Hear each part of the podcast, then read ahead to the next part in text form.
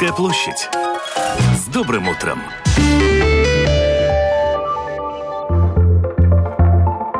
Здравствуйте, друзья! Утро воскресенья на Латвийском радио 4 в этой студии до 10 утра. С вами программа «Домская площадь». Также вы можете слушать одну из частей программы в повторе в 18.05.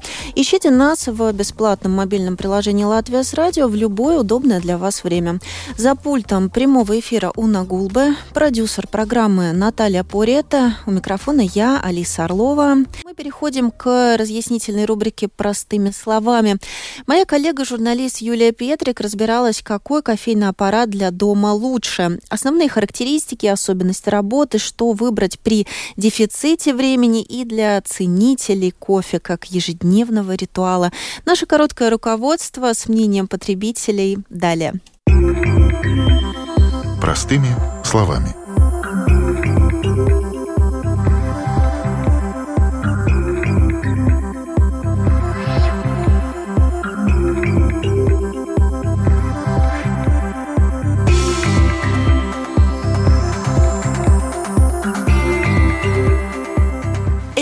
Выпуск очень понравится тем, кто э, сейчас пьет свою первую утреннюю чашечку кофе. Согласись, Юля, мы сейчас дадим массу полезной информации кофеманам.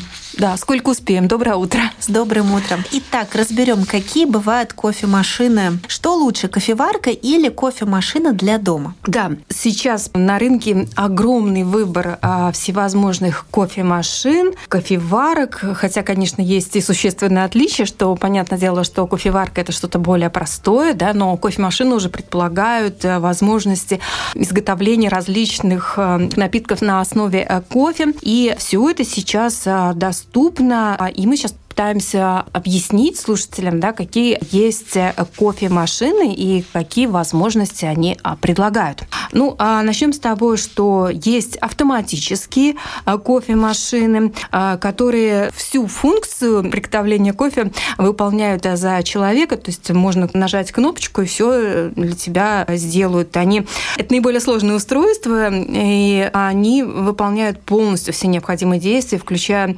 перемалывание зерен и выброс остатков гущи. Ну, есть еще так называемые а, рожковые кофемашины. Это, кстати, очень интересное устройство. Его любят именно профессионалы кофейного дела, баристы, которые работают э, в кафе, ресторанах. А дело в том, что с помощью таких машин можно делать кофе по индивидуальному рецепту, то есть э, закладывать в него а, ту рецептуру, которую ты хочешь, свою индивидуальную, да, то есть э, то количество кофе, ту крепость, которую ты хочешь хочешь, или количество воды, которое тебе необходимо. Итальянцы, которые знают э, толк в кофе, утверждают, что только на таком оборудовании можно получить настоящий эспрессо, качество которого определяется четырьмя буквами М. И четырьмя уровнями крепкости, наверное, Не... потому что настоящий итальянский эспрессо, мне кажется, для нашего человека невыносим, очень крепкий вариант. Да, его надо со стаканчиком воды обязательно пить. То есть э, четыре буквы М. Мисцелла – это правильный бленд и обжар жарко. Миценазионин правильный помол, мочина, правильная кофейная машина и мано рука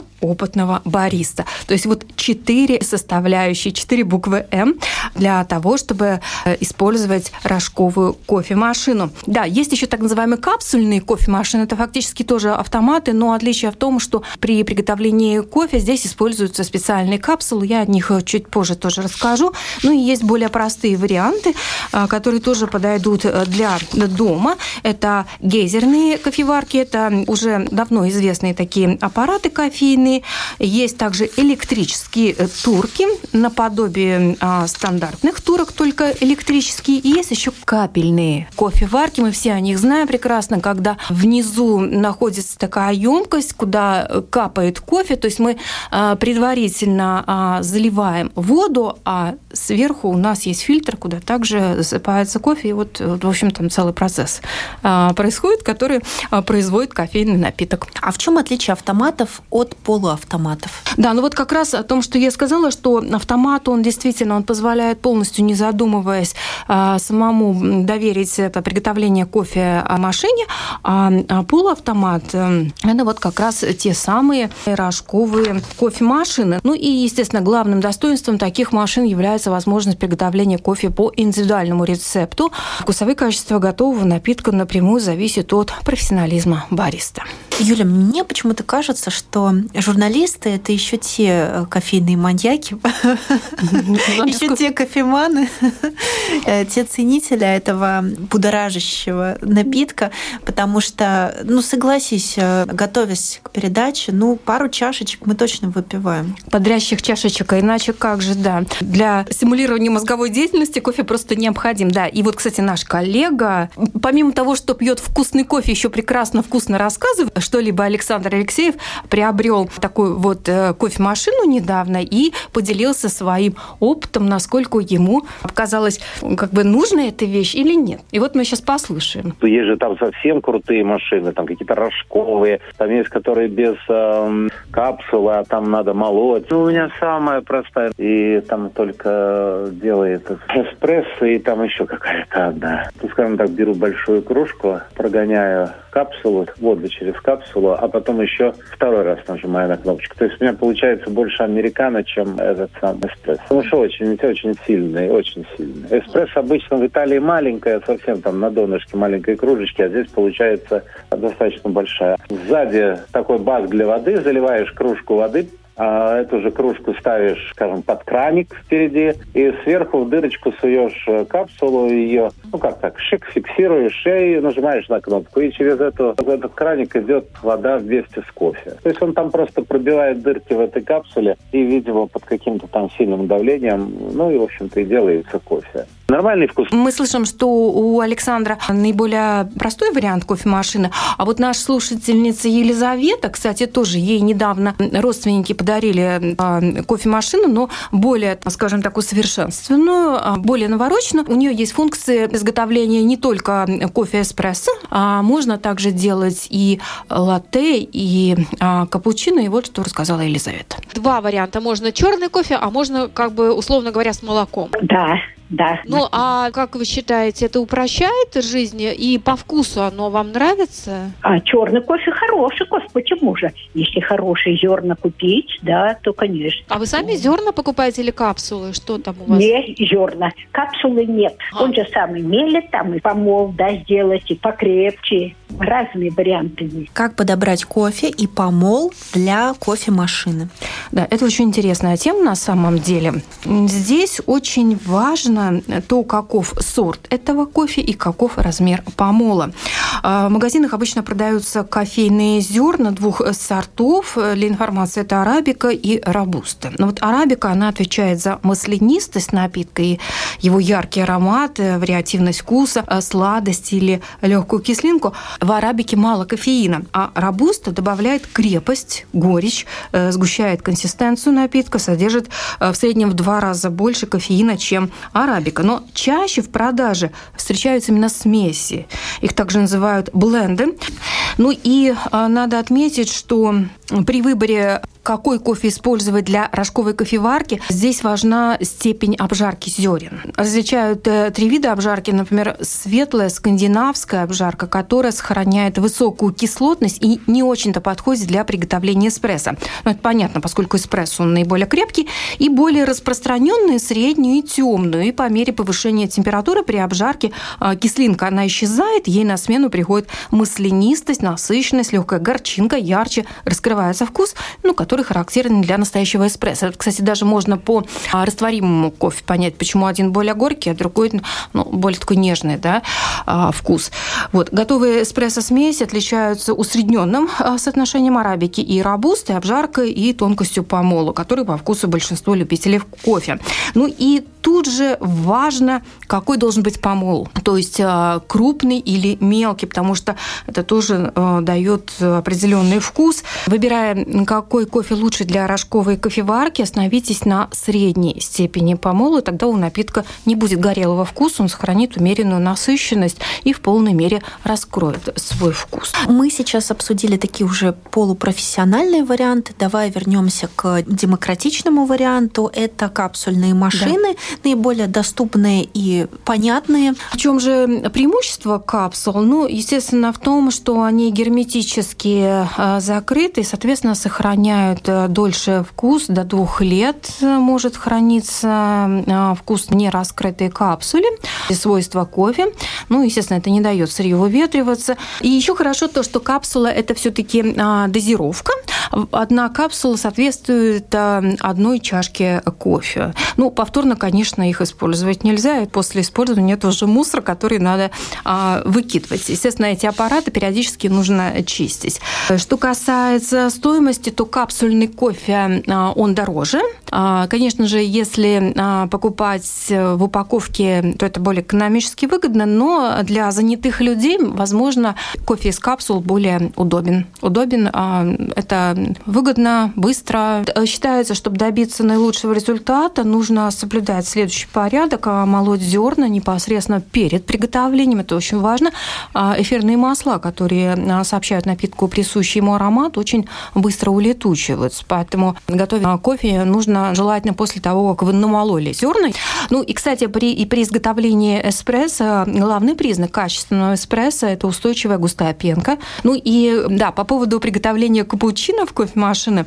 Есть такая опция, как капучинатор в кофемашине. Да. Это такое устройство, с помощью которого молоко взбивается в эту э, пену, в пышную пену, которая так многим нравится. А, и есть определенный нюанс приготовления, а, который а, зависит от э, типа машины, оборудована она ручным или автоматическим капучинатором. Говорят, что некоторые кофемашины даже запоминают рецепты. Ну, могу предположить, что речь о тех, которые умные, с дисплеями, смарт-кофемашины. Да, ну, конечно, есть определенные модификации этих э, машин. То есть, ну, возможно, вы просто при приготовлении нажимаете какие-то кнопки, и тогда машина это запоминает, и вы нажимаете какую-то функцию, допустим, запомнить, и на следующий раз она повторяет те же самые да, операции, которые вы уже делали. Может быть, даже э, это был для вас какой-то процесс творчества, вы пробовали, и вот э, машина за вас запомнила ваш рецепт, и в следующий раз она его вам же и предлагает. Ну, не исключу, что это так работает. Ну, как ты думаешь, к какому варианту лучше обратиться? Вот прям вложиться конкретно в кофе а, или обойтись каким-то более демократичным вариантом? Если вы, например, а, кофеман, да, и, располагаете достаточными средствами, ну, можно попробовать, почему нет? Все-таки это какой-то, я говорю, это процесс творчества. Если это для кого-то это целая культура, да, приготовления ритуал. кофе, да, ну да, ритуал, культура. И человек, допустим, изучает изучает там традиции других народов и какие у них были там, допустим, рецепты приготовления. Как бы все это пробует эм, у себя. Ну а для деловых и занятых людей, я думаю, что-то попроще подойдет вполне. И по большей части это функциональная вещь, которая вот необходима в нашей э, динамичной э, стрессовой жизни, э, которая просто-напросто упрощает наш быт. С этой точки зрения просто как необходимость, ну тут уже надо смотреть на свой кошелек, какие есть возможности. Я иногда пью растворимый растворимый. Я, я тоже. Я теперь буду успокаивать себя, что я просто деловая. Мне нравится, что быстро, да. и потом а, осадка нет. И а, мне кажется, все-таки натуральный кофе, он более крепкий. Ты с молоком пьешь? Я нет, я черный пью. Я с Но молоком. с утра бодрит. Твой максимум. Сколько Мой максимум. кружек? Ну, я как журналист, у меня много. Юля, спасибо. Я надеюсь, что эта информация, как всегда, многим поможет и многим окажется полезной, интересной. Ну и призываем еще раз, наверное, наших радиослушателей писать нам, задавать вопросы и подсказывать нам какие-то темы. Мы обязательно разберемся. Пишите. Разъяснительная рубрика «Простыми словами» в воскресных эфирах выходит, э, начиная с 8-10 утра. Главной героиней нового номера откровенного журнала в Германии стала принцесса Саксонская. Наследники престола, которые нарушили протокол дворца. Кто они? Тему бунтарей на троне изучила моя коллега Оксана Баста.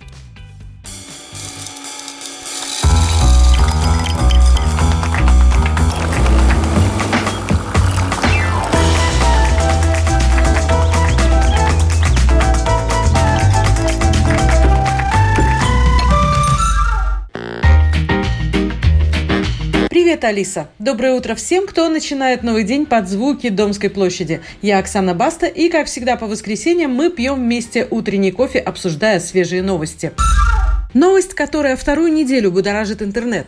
37-летняя Ксения Габриэла Флоренс Софи Айрис из Германии снялась обнаженной для обложки плейбоя.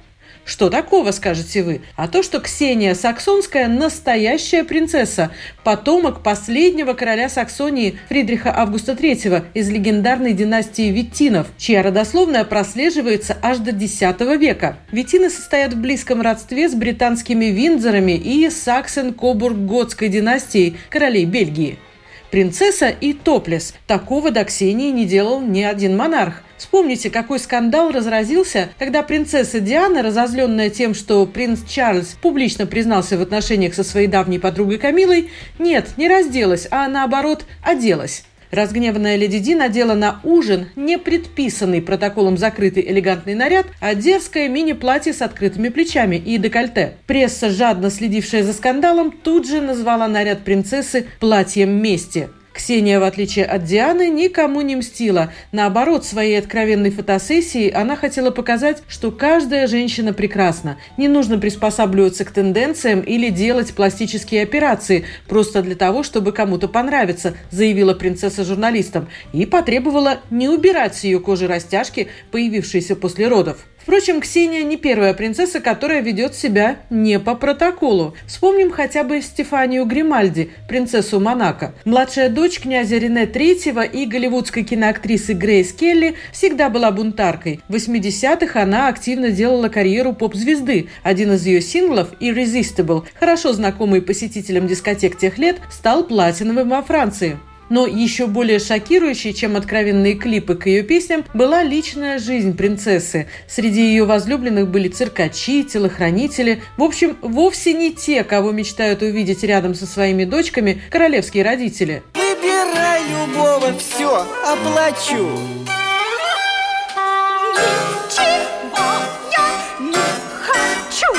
Младшая сестра Елизаветы II, Маргарет Виндзор, вела еще более бунтарский и декадентский образ жизни, чем Стефания. Маргарет рано осознала, что ее участь – оставаться на скамейке запасных, ведь трон за отцом унаследует старшая сестра, а после нее – ее многочисленные потомки. Поэтому, раз путь в королевы был ей заказан, она решила быть просто звездой. Вечеринки в клубах, рок-концерты, алкоголь и сигареты, а по слухам и не только они, громкие романы со звездами, звездами, в числе которых, говорят, был даже сам Мик Джеггер. Умерла Маргарет в 71 год, на 20 лет раньше старшей сестры, но явно прожила куда более веселую жизнь, чем жившая по строгому протоколу и правилам Елизавета.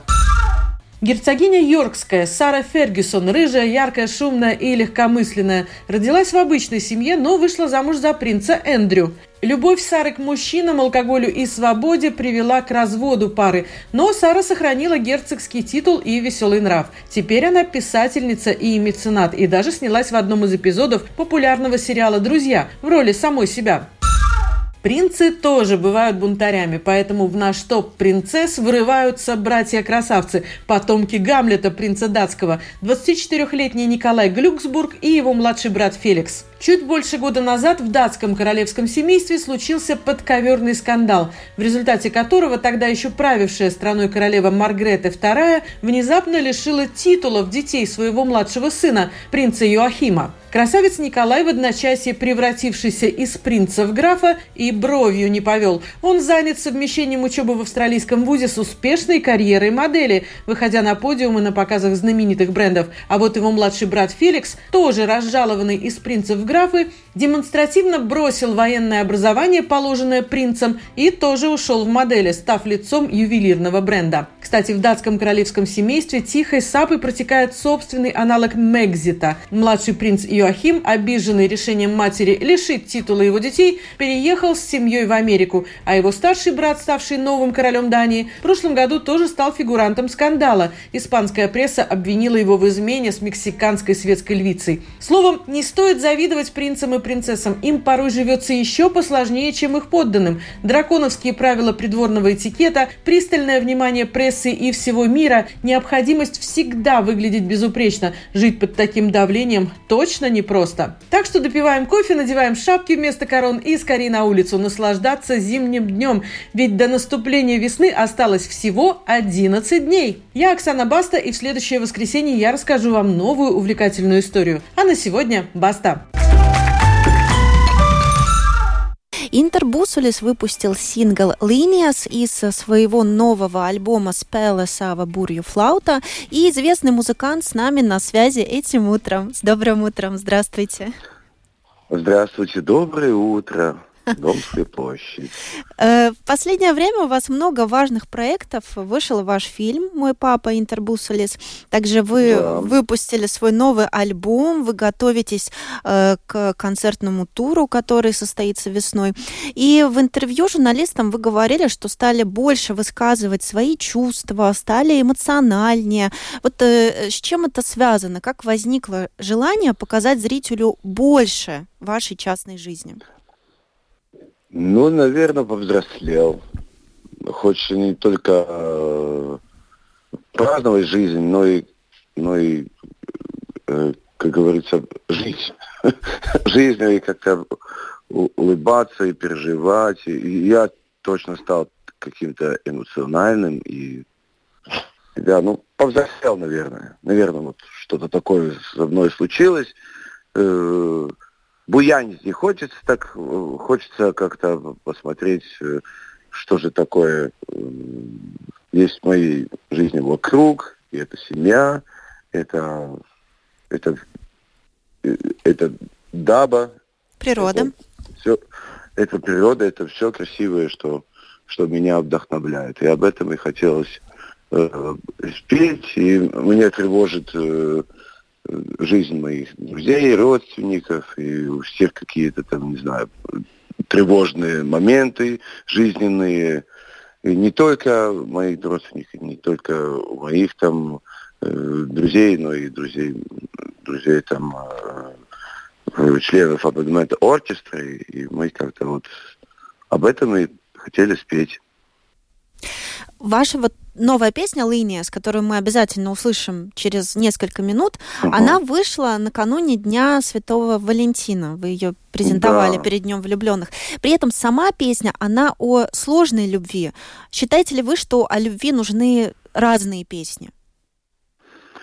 Ну, конечно, любовь, э, можно сказать, тоже разная, она меняется. И, и, но об этой, но об этой песне, если мы говорим, тогда это это не та любовь, которую мы видим в кино, которая там, не знаю, э, всегда розовые очки на глазах и так далее, да. Но как-то хотелось поговорить о, о теме, которые, которые живут много пар, много, э, много сердец вместе, которые задумываются иногда, что случилось вот, э, перед этими отношениями, какие глубокие линии, линии были каких-то бывших отношениях, да, которых вот э, э, сейчас, когда мы вот в новых отношениях, э, стараемся, стараемся э, новые линии, вилк, как это будет, я даже не знаю больше,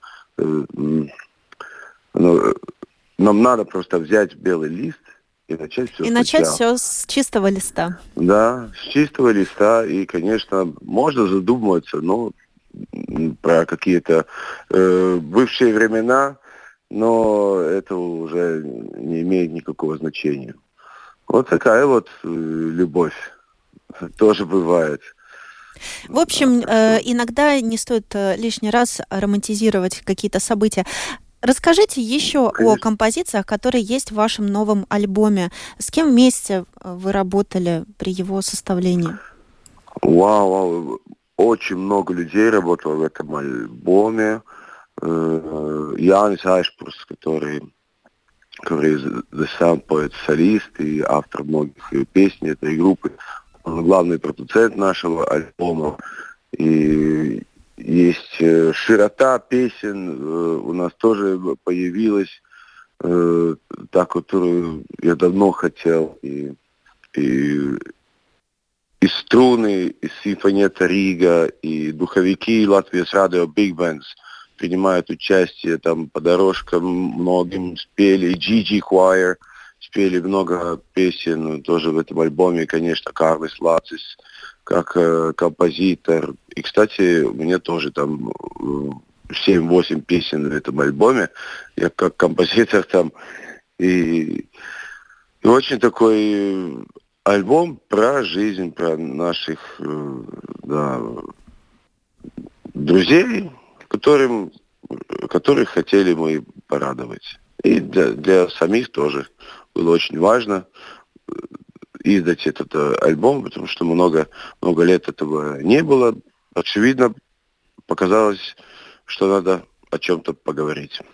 Так что вот альбом вышел, и, и мы очень-очень рады. Очень красивый. И пластинка, винил, и компакт-диск, и дигитально. Так что и очень интересно, что э, три песни, которые, которые мы не услышим компиляции альбома дигитально, где-то Spotify, Apple Music и, и других платформах, э, Э, ну, отдельно их можно найти, но в компиляции вот именно этого альбома э, вместе все песни э, есть только физически этих альбомах, где пластинка и CD. А так, а так песни «Слиекстис», «Амен» и, и «Пуро Бридайс» вы не найдете вместе со всеми новыми песнями под под названием альбома «Спелесова бурфлота». Как я упомянула в начале, недавно вышел ваш фильм, в котором вы впервые показали свои взаимоотношения mm. в семье с детьми, поэтому не могу не спросить в заключении нашей беседы, как проходит воскресенье в семье Интрабусалиса. Что сегодня будете делать? Сегодня вообще такой красивый день, я смотрю, солнце уже, все. Надеюсь, весна придет. Еще тихо еще тихо это, э, в угол сейчас зашел, чтобы никого не разбудить. Не хочется, чтобы э, быстро начался день. Но я, но я слышу, кто-то уже топает. Я думаю, Янчик уже. Но мы, мы, ну, сегодня день для прогулки. Я просто так э, э, смотрю из окна. Но сегодня, сегодня мы обещали, мы обещали сделать суп над э, огнем. Какой-то вкусненький Инга, ну, еще думает какой. Но вообще-то воскресенье у нас такое э, неофициальное.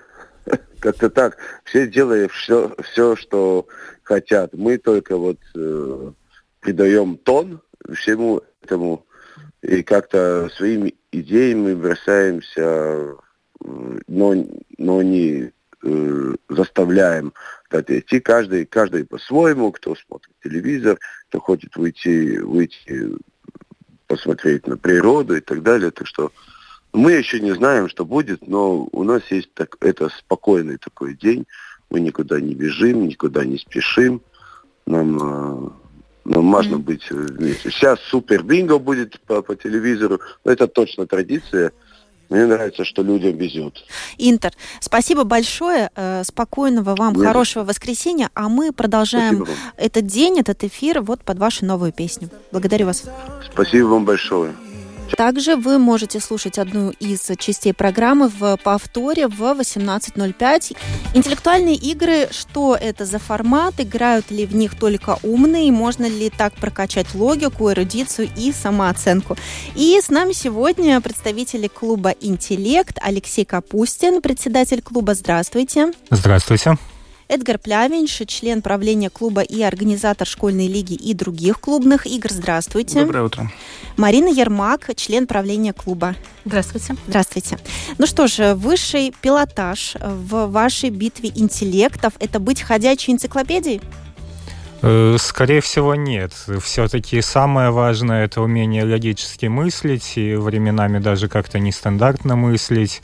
И в игре достигают успеха не только эрудиты, но и те, кто вроде бы особыми широкими знаниями не обладает, но зато умеет в сжатые сроки быстро найти какую-то взаимосвязь между тем, что им рассказано в вопросе. Но не поймите неправильно, эрудиция тоже полезна.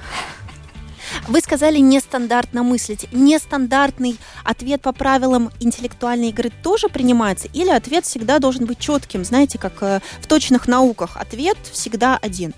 Но ответ всегда соответствует тем фактам, которые задали в вопросе.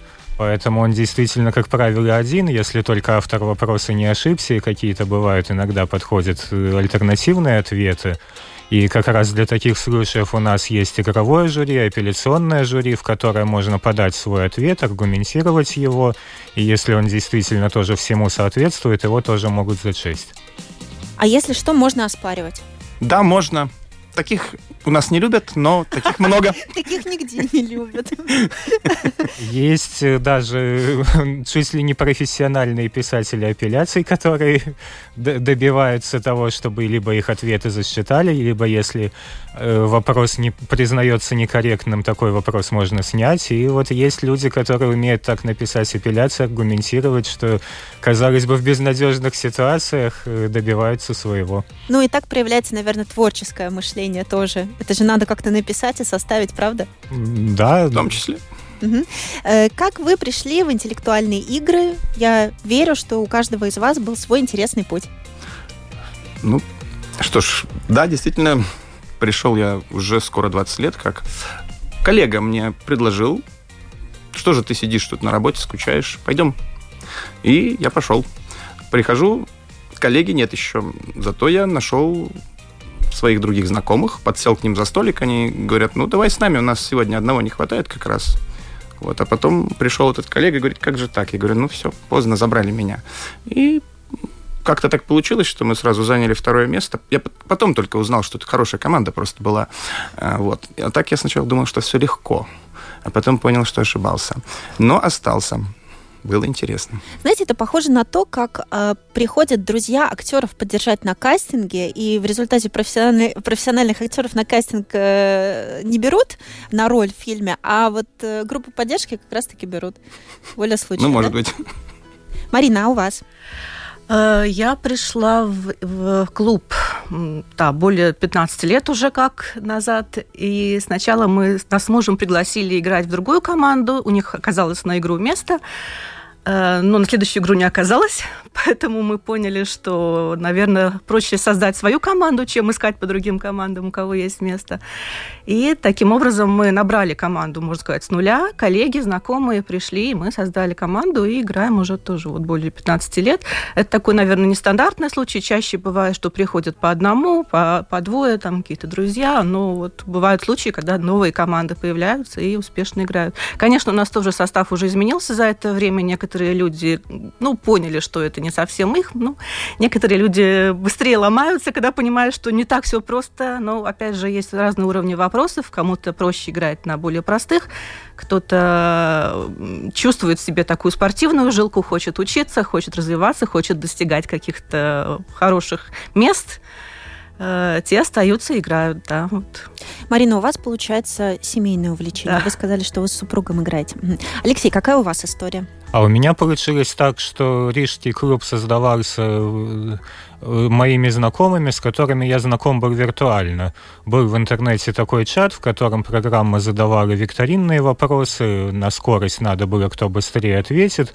Ну и, соответственно, с остальными игроками мы онлайн много общались, и мне было интересно просто прийти лично познакомиться с людьми, с которыми я до этого виртуально был знаком. Понятно. У вас история из онлайн в офлайн. Да, и вот, соответственно, я пришел на игры. Мне так же, как вот Эдгару, нашли сразу место э, в какой-то команде, там э, одну игру сыграли, потом на следующую игру, опять же, виртуальные мои знакомые меня уже целенаправленно позвали играть за их команду.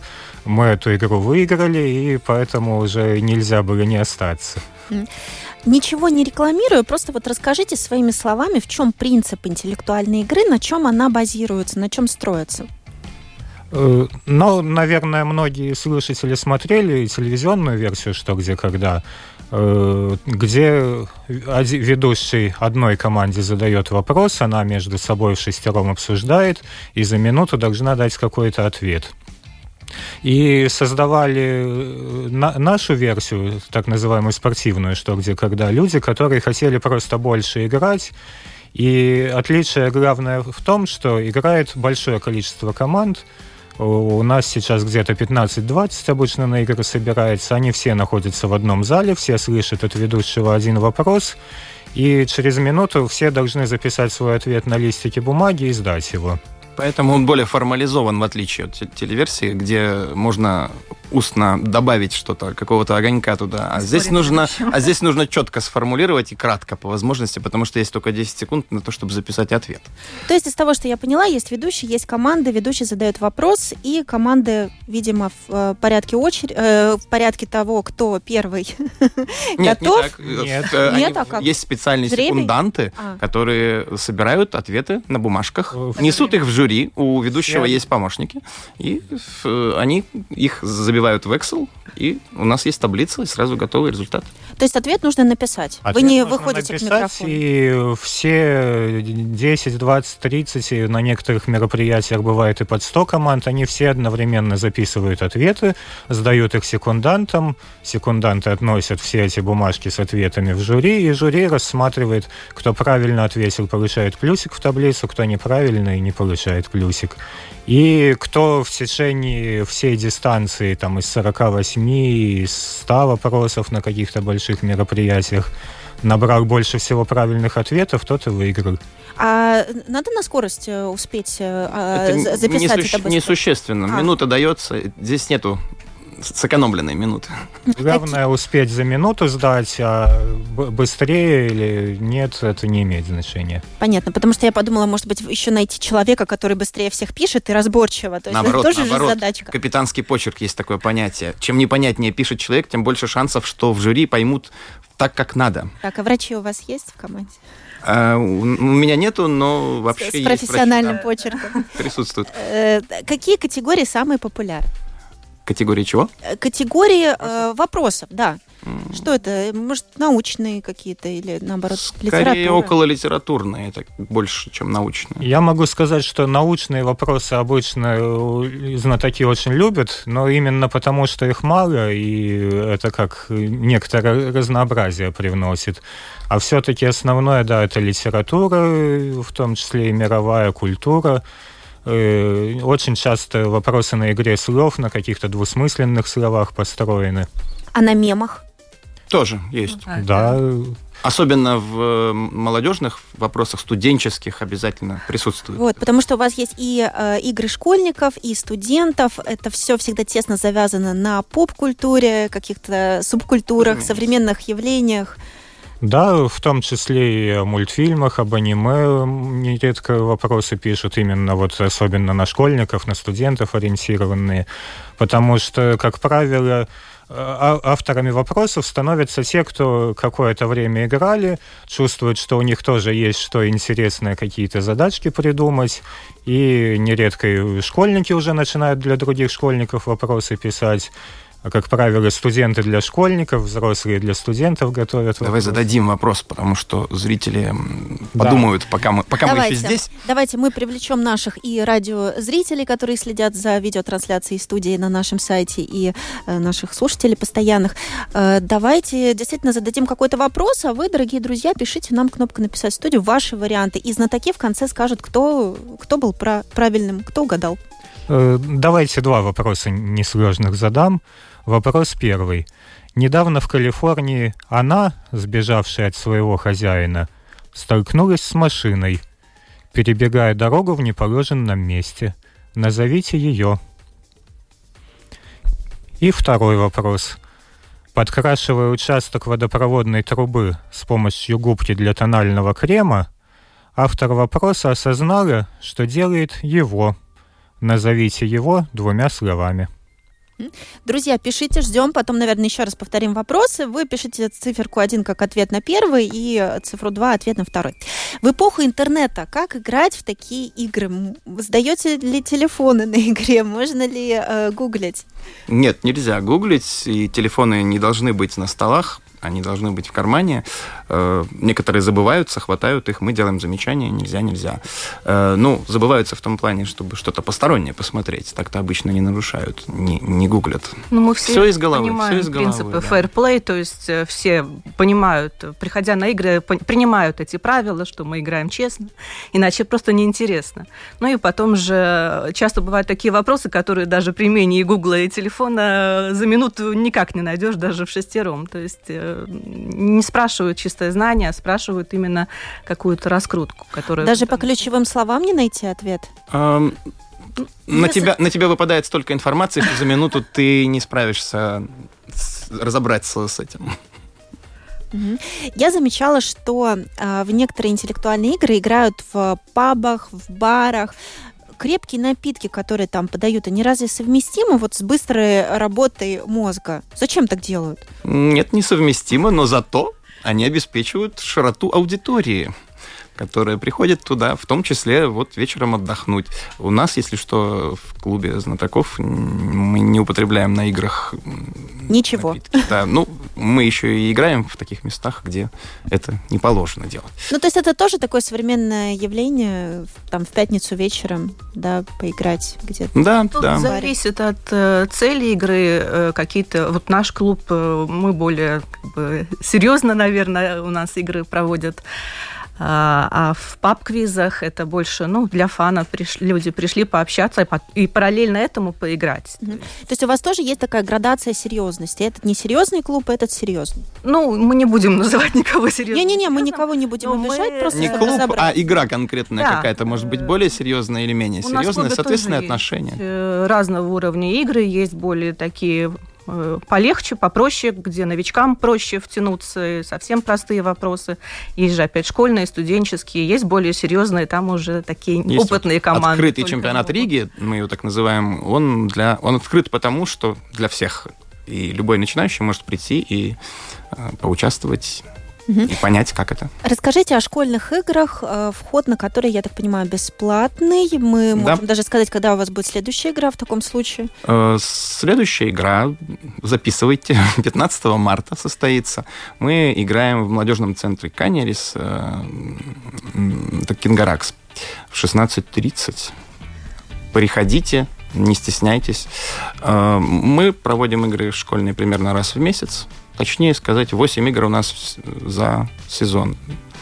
Соответственно, 9 учебных месяцев, 8 игр примерно раз в месяц. Со скольки лет можно приходить? Или с а, какого Обычно класса? мы с пятого класса приглашаем. А, ну, раньше дети просто маленькие, они стесняются, и у них это не происходит.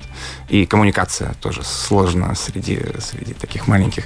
Вот, а с 5 по 12 у нас есть две возрастные категории, соответственно, с 5 по 9 включительно и 10 12 мы играем на одних и тех же вопросах, но призы вручаем отдельно младшим и старшим. Ой, вы даже призы вручаете? Конечно, конечно. Mm.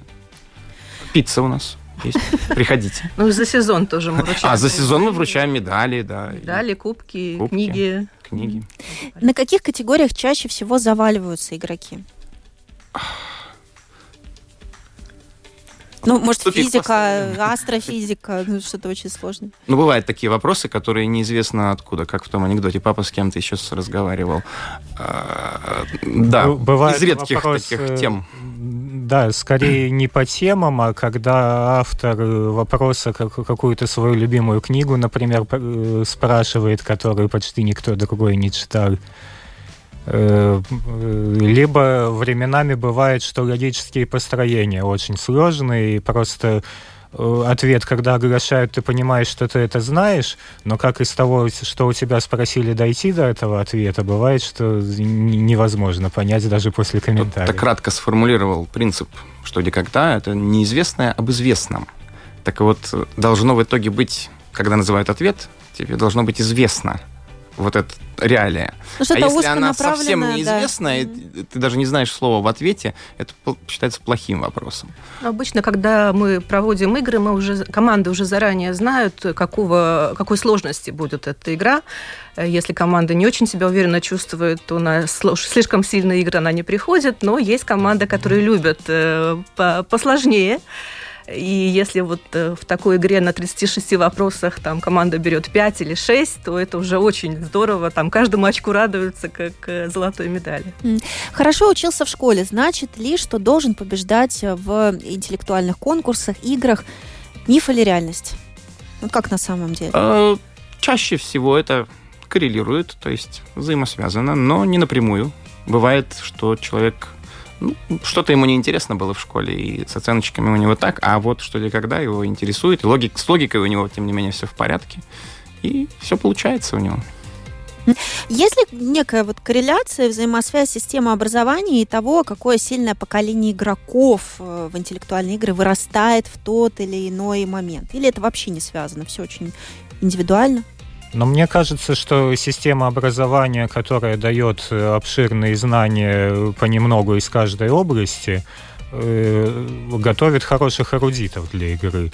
Э, команда полностью из эрудитов, может быть, ей будет немножко не хватать логики и какого-то именно живого общения, она, может быть, не достигнет большого успеха. Но в любом случае такие эрудиты в команде нужны, чтобы кто-то, например, высказал какую-то версию, догадку, а эрудит может сразу сказать, да, действительно такое есть или нет, это там в, в том-то году такого-то человека не могло еще быть, там он родился позже. Э, поэтому э, такая система образования, которая давала очень много знаний во всяких разных областях, мне кажется, помогает играть что где когда. А э, круче быть умным или эрудированным? Ну, для эрудитов есть специальная э, отдельная игра, своя игра так называемая. И там вот только эрудиция... Обычно логика не работает, а работает знание. Вот там самые крутые эрудиты э, меряются своей эрудицией. А что где когда, это все-таки больше логическая вещь. Ну, какие есть еще стереотипы, связанные с умом и э, эрудицией? Стереотипы? Да. Но сейчас, к счастью, уже от этого отходит э, наше общество, но э, женщин обычно считают почему-то более глупыми, хотя... Прокомментируйте, Марина. Да, хотя женщины у нас... Э, Марина, можно даже кулачком ударить в этом моменте. И у нас в клубе и на мировом уровне женщины добиваются не меньших успехов, чем мужчины. Да, более того, и бывают игры, вопросы, на которые пишут чисто женские коллективы редакторов, это очень интересно. Это действительно немножко другая логика, и такие турниры очень играть. Э, но вообще можно сказать, что женская, э, женская логика, она иногда помогает на играх. Например, у нас в команде я обычно отвечаю вопросы про футбол, потому что... А вы болельщица? А, нет, совершенно нет. Но обычно... Нахваталась просто. Обычно мужчины начинают вспоминать какие-то факты, опять же, вот идут в эрудицию, пытаются вспоминать, там, кто там что-то забил, а женщины, не зная этого, они обычно в этот вопрос отвечают, ну, прямой логикой, которая заложена в вопросе. Да женщины вообще крутые. У нас после вас придут скалолазки, так что О. мы и умом, и силой не уступаем. Э, то, что человек умник э, и стал почетным победителем всех квизов на этой планете, что ему это по факту даст в жизни? Что это дает? Э, Занятую полку в шкафу, Нет, где кубки стоят. Кубки это прекрасно, и медали тоже, и слава и почет. Но я скажу так, что Э, игры помогают развивать э, аналитические способности, без сомнения. Э, Конечно. Умение найти за короткое время правильный ответ, сложить какие-то факты из вопроса в цепочку, это, мне кажется, это очень востребованное знание на рынке труда, например. То есть именно умение быстро думать и анализировать. Особенно показательно важно. среди школьников, которые начали рано заниматься. Вот у них мозг прямо структурируется изначально и это видно, когда они уже выпускаются и потом студентами Опять становятся. Же, их, да. их не обыграть, в принципе, тем, кто вот пришел с улицы. Опять это уже же, невозможно. Работа в команде, умение слушать э, партнеров э, и слушать, правиль, выбирать правильную версию. Это все очень ценные умения. Я заметила, что как и интеллектуальные игры, интеллектуальные клубы, так и настолки, в которые семьи играют дома, тоже очень сейчас популярное явление. Вы, у вас есть еще силы дома поиграть в какие-то интеллектуальные настолки? Конечно, и с детьми, и с друзьями. И периодически, даже... периодически, да. Ну что ж, спасибо большое, что пришли, спасибо, что рассказали. Э, к сожалению, наши слушатели э, не подписались на нашу такую небольшую зарядку для мозга этим утром. Ну, ну что, ж, отдыхают. тяжело утром в воскресенье. Да, отдыхают, э, спят. Давайте ответы надо сказать? с пониманием и давайте озвучим ответы. Давайте еще раз вопрос-ответ, вопрос-ответ. Давайте, да. Возможно, кто-то все-таки просто за приемником у себя попытался ответить на эти вопросы, но не стал писать. Итак, первый вопрос. Недавно в Калифорнии она, сбежавшая от своего хозяина, столкнулась с машиной, перебегая дорогу в неположенном месте. Назовите ее. У вас нету никаких мыслей? Это зебра. А вот все так просто да? было. Во-первых, можно... любой другой ответ менее забавен в данном случае. Во-первых, можно было понять, что, наверное, это животное какое-то сбежало, а во-вторых, раз она не пере... переходила дорогу... Где же положенное место было? Как она называлась? Ну так. И второй вопрос. Подкрашивая участок водопроводной трубы с помощью губки для тонального крема, автор вопроса осознала, что делает его. Назовите его двумя словами. Ну, во-первых, э, подкрашивать это что такое? Это ремонт. А... Раз губкой для тонального крема, то косметический ремонт. Слушайте, вот когда вы называете ответ, сразу понимаешь, что все было так просто. Это Знаете, называется как... щелчок. У страха глаза велики, думаешь, интеллектуальная игра, наверное, что-то суперсложное, а оказывается, ответ близко был под ну, рукой. Вот, по, по сути дела, идеальный вопрос это тот, который, ответ на который ты знаешь, но сразу не догадываешься, а доходишь до него в течение минуты. Теперь я понимаю, почему азарт такой появляется, да? Спасибо большое представители клуба «Интеллект», Алексей Капустин, Эдгар Плявинш, Марина Ермак. Спасибо, что пришли, спасибо, что рассказали. Спасибо. Хорошего спасибо дня. большое, всего доброго. А на сегодня у меня все. Спасибо всем, кто участвовал в подготовке программы. Спокойного дня.